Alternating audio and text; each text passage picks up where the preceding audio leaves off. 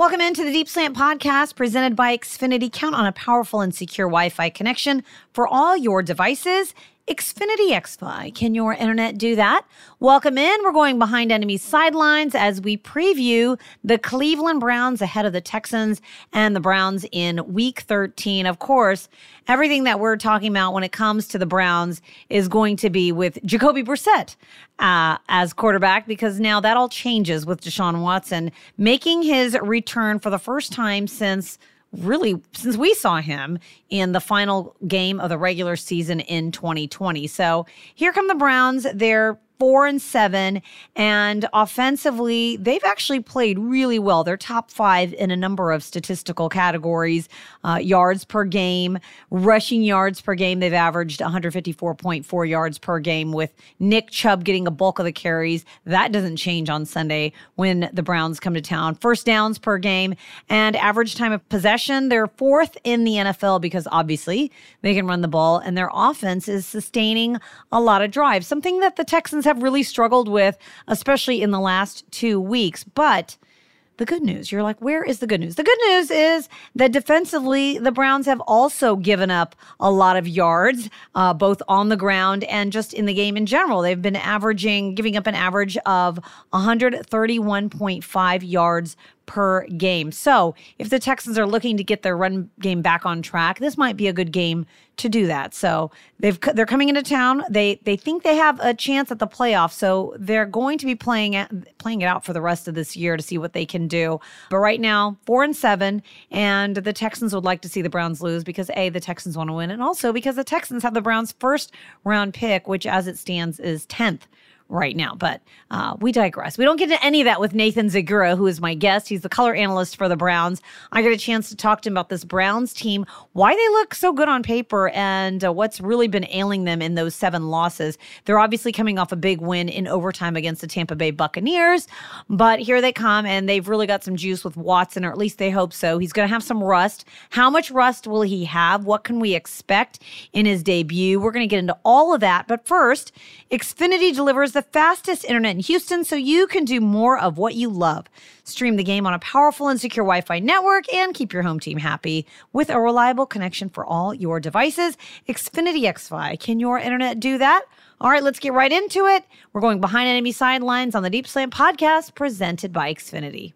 We're going behind enemy sidelines with Nathan Zegura, Cleveland Browns color analyst, my good friend. We chat over the years. Nathan, welcome in. I mean, the last time these two teams played, it was Tyrod Taylor and Baker Mayfield at quarterback. It seems like that was 100 years ago, and now here we are. Yeah, do you think about that game and Baker gets injured in that game and how that changed last year? And maybe Tyrod got injured. Yes. And maybe we wouldn't be sitting here today about to talk about Deshaun Watson returning to Houston as the starting quarterback of the Cleveland Browns. So, yeah, and, and the Browns and the Texans have played many, many times since we've been doing this. And, you know, neither team, I think, is where they want to be right now. Uh, maybe the Texans are happy because they're going to have a lot of good draft picks and a good opportunity to turn the franchise around. But for the Browns standpoint, not as good sitting here at four and seven, although coming off of a nice win over Tom Brady and the Tampa Bay Buccaneers. Yeah, big overtime win. And I was going to start with that at four and seven with Deshaun Watson coming back.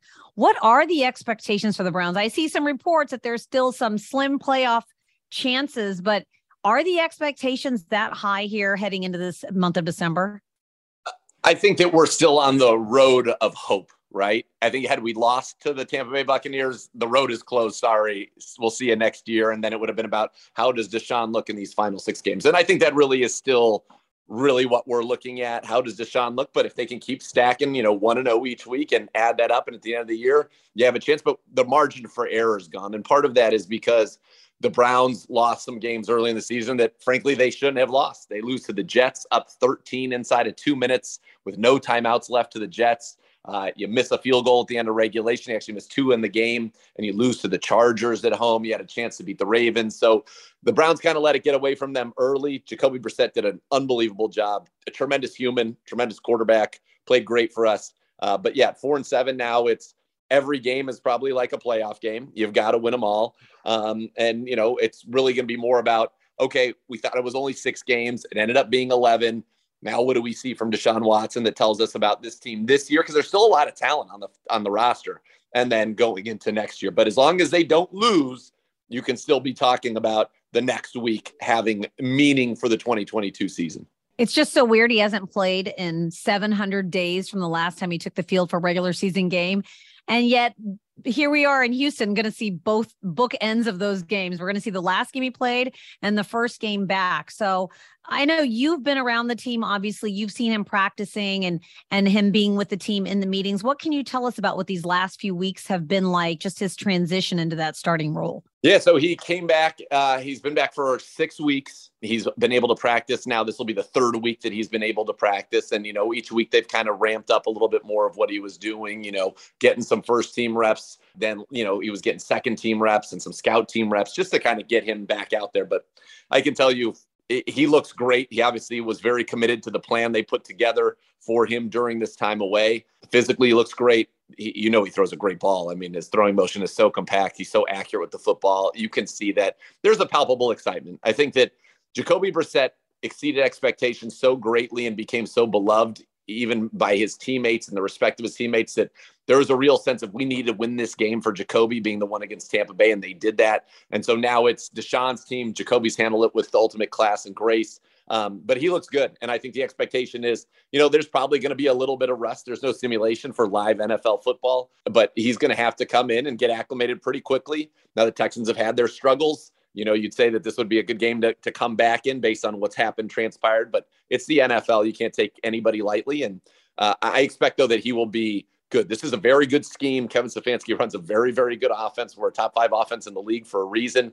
And, you know, you got Nick Chubb, you got Kareem Hunt, Amari Cooper's playing very well, Donovan Peoples Jones, David Njoku. So, and a great offensive line. So it's a talented supporting cast, uh, but I think he's going to come in. I think he's going to play well. Does the offense change at all when Deshaun Watson's under center? Do they pare down the playbook for him and then open it up later? I mean, what changes do you foresee here from last week to this week with the offense? I think it's going to open the playbook and significantly so. Uh, you know, what we do at our core and it's not just an outside zone team anymore. We run a lot of pin pull. We run uh, some power. We run a lot of different concepts in the running game. Deshaun, you know, in Houston was predominantly, not exclusively, predominantly a shotgun quarterback. So he, you're going to get to see him under center. He actually likes that in some of the play action, the boot game. But the biggest change that's going to be added to our offense now are the read option and then the RPO game. And that was just something that wasn't there. And you could even go watch last week. You know, a couple times we'd run what really was a read option, but Jacoby's handing it off every time, and nobody's even accounting for him in the running game. And now that's going to open, I think, a lot of things up in terms of taking advantage of Deshaun's movement skills. He also can attack every blade of grass with his arm. Uh, he can throw it to all three levels and throw it accurately. So uh, I think it'll open some things up. Not to take anything away from Jacoby, but just as an athlete, he is a different quarterback. And and there's a reason that you know, despite everything that was going on, teams wanted him. He's a he's a game changer at that position. All right. Well, let's talk about the run game. I mean, Nick Chubb is obviously a guy that Texans have seen a number of times before, and he's just having himself such a season already over a thousand yards rushing, 12 rushing touchdowns, had the walk-off touchdown in overtime against the Bucks. Are you surprised that the, the Browns have only won four games with the sort of season that Chubb's been having, especially since he's put up like six games with 100 yards rushing? Yeah, he's got 600 yard games. You're right, including last week over the Tampa Bay Buccaneers. DB, to be honest with you, if you came into this season and you would have told me after 11 games that Nick Chubb that would be Chubb's going to have six 100 yard rushing performances, like wouldn't you guess a higher number of wins? I'm very curious about this. Top five offense. Jacoby Brissett vastly outplayed the expectations. You know, Amari Cooper's among the league leaders in receiving touchdowns and receiving yards. Uh, Donovan Peoples Jones has blossomed in his second year. David Njoku, prior to his injury, was top five in receptions and yards at tight end that our offense would be top five, would be a top 10 scoring offense. Remember, last year we were a top five defense. And I think everybody thought the formula was if we can just be kind of competent on offense, our deal be good enough. We'll run it with Nick Chubb and we'll win a lot of games. Well, our offense blew all of those things out of the water. It's been our defense and our special teams that have vastly underperformed. And so if you were to look at isolation at any part of the offense, whether it be Nick Chubb, whether it's Amari, whether it's Jacoby Brissett, you would say this team, and we should be. I mean, if you actually and you guys aren't because you're dealing with the Texans every single Sunday. But this is a team that should be seven and four, should be six and five at the worst, just doing normal things. Like the game we lost to the Jets, 2,236 games in that exact scenario, the team had won. And mm. ironically enough, yeah. the last to lose in that scenario was the Browns in 2001. So it had been two decades for a team under those auspices. And we had so many chances early in the season that we let get away from us. So, yes, it's stunning that the record is what it is the Browns are probably the most talented four and seven team in the league, and maybe in a long, long time. You talk about Myles Garrett and Denzel Ward, and uh, we've got a young rookie corner, MJ Emerson, who's playing great. Jeremiah Owusu-Koramoah, Clowney, uh, Houston Texans would know right. him obviously quite well. And then offensively, all the guys we go through, not to mention you know multiple time Pro Bowlers and all pros at three of your five spots on your offensive line. This is a team that should be in a different position. It's not. And so now the onus is on them to play flawless. Like they've eliminated the margin for error, and that's what they're going to have to do is take care of business week in, week yeah, out. On paper, on paper, they just look tremendous. And, and let's talk about the defense a little bit. Myles Garrett and Jadeveon Clowney, who we've seen Clowney up close and personal for, for several years here. Now his second year with Myles Garrett. So when you see the two of them on the field together, how have you seen that chemistry improve? It seems like the sack numbers are still quite lopsided between the two, yeah. which is something we always saw with Clowney. But Garrett's putting up sack numbers, and both of them just rushing off the edge are just such a force for opposing quarterbacks. But how have you seen that duo sort of grow over the years? Well, Jadeveon was actually playing really well early in the year, and he got hurt against the Jets. He had a sack strip fumble in that game. He got hurt, missed some time, tried to gut it out, but his snap counts have been limited. And, and this is kind of the first time that he's really started to feel like he's back to himself. He played, I think, something like the last 30 snaps of the game uh, in a row and he and Myles combined for a huge sack just outside of two minutes to force the Bucks to give us the ball back before the Browns were able to go down and tie the game. Uh, and then Myles got another sack in overtime that was force them to punt it back, and the Browns were able to go down and win the game. Uh, Myles is dominant. He's Pro Football Focus' number one graded defender, period, regardless of position this year. Uh, and you know he had a car accident. He's very lucky to be alive. It, it, it was a crazy situation, and he's finally feeling better. Uh, although he got dinged in that injured shoulder last week, so we'll see what his status is as the week goes on. But they work very well together. And, and Jadeveon, you know, last year did end up with nine sacks for the Browns, which was the highest he had had since his days in Houston.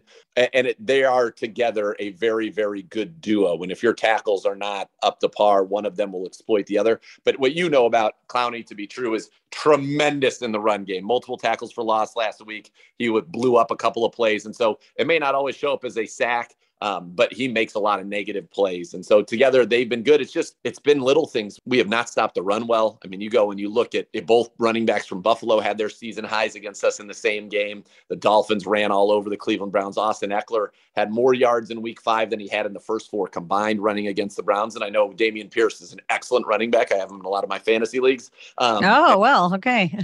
I have Chubb, by the way, which uh, yeah. it's going to be hard this week he's been stymied a little bit of late, and part of that, you know, the inability of the Texans struggling to throw the football. But that's their Texans are going to test the Browns in the middle of that defense, no doubt. You know, and that's where we've had our problems is stopping the run. Honestly, especially in the interior, our tackles have been inconsistent, and then our run fits at the second level have been inconsistent as well. And so that's where teams have been able to really mm-hmm. gash the Cleveland Browns this year. All right. We're looking forward to the matchup. A lot of new players and a lot of familiar ones as well. Nathan, appreciate the time. As always, looking forward to seeing you here in Houston. Really good stuff from Nathan. You can catch the Browns Texans on Sunday at noon. It's a noon kickoff. We'll have the pregame show at 11 a.m. from live inside NRG Stadium be sure to download the Houston Texans mobile app and you'll get the alerts as soon as we're live uh, pretty much everywhere, especially on YouTube. So that's going to do it for Behind Enemy Sidelines on the Deep Slant podcast presented by Xfinity. Thank you so much for listening. And as always, go Texans.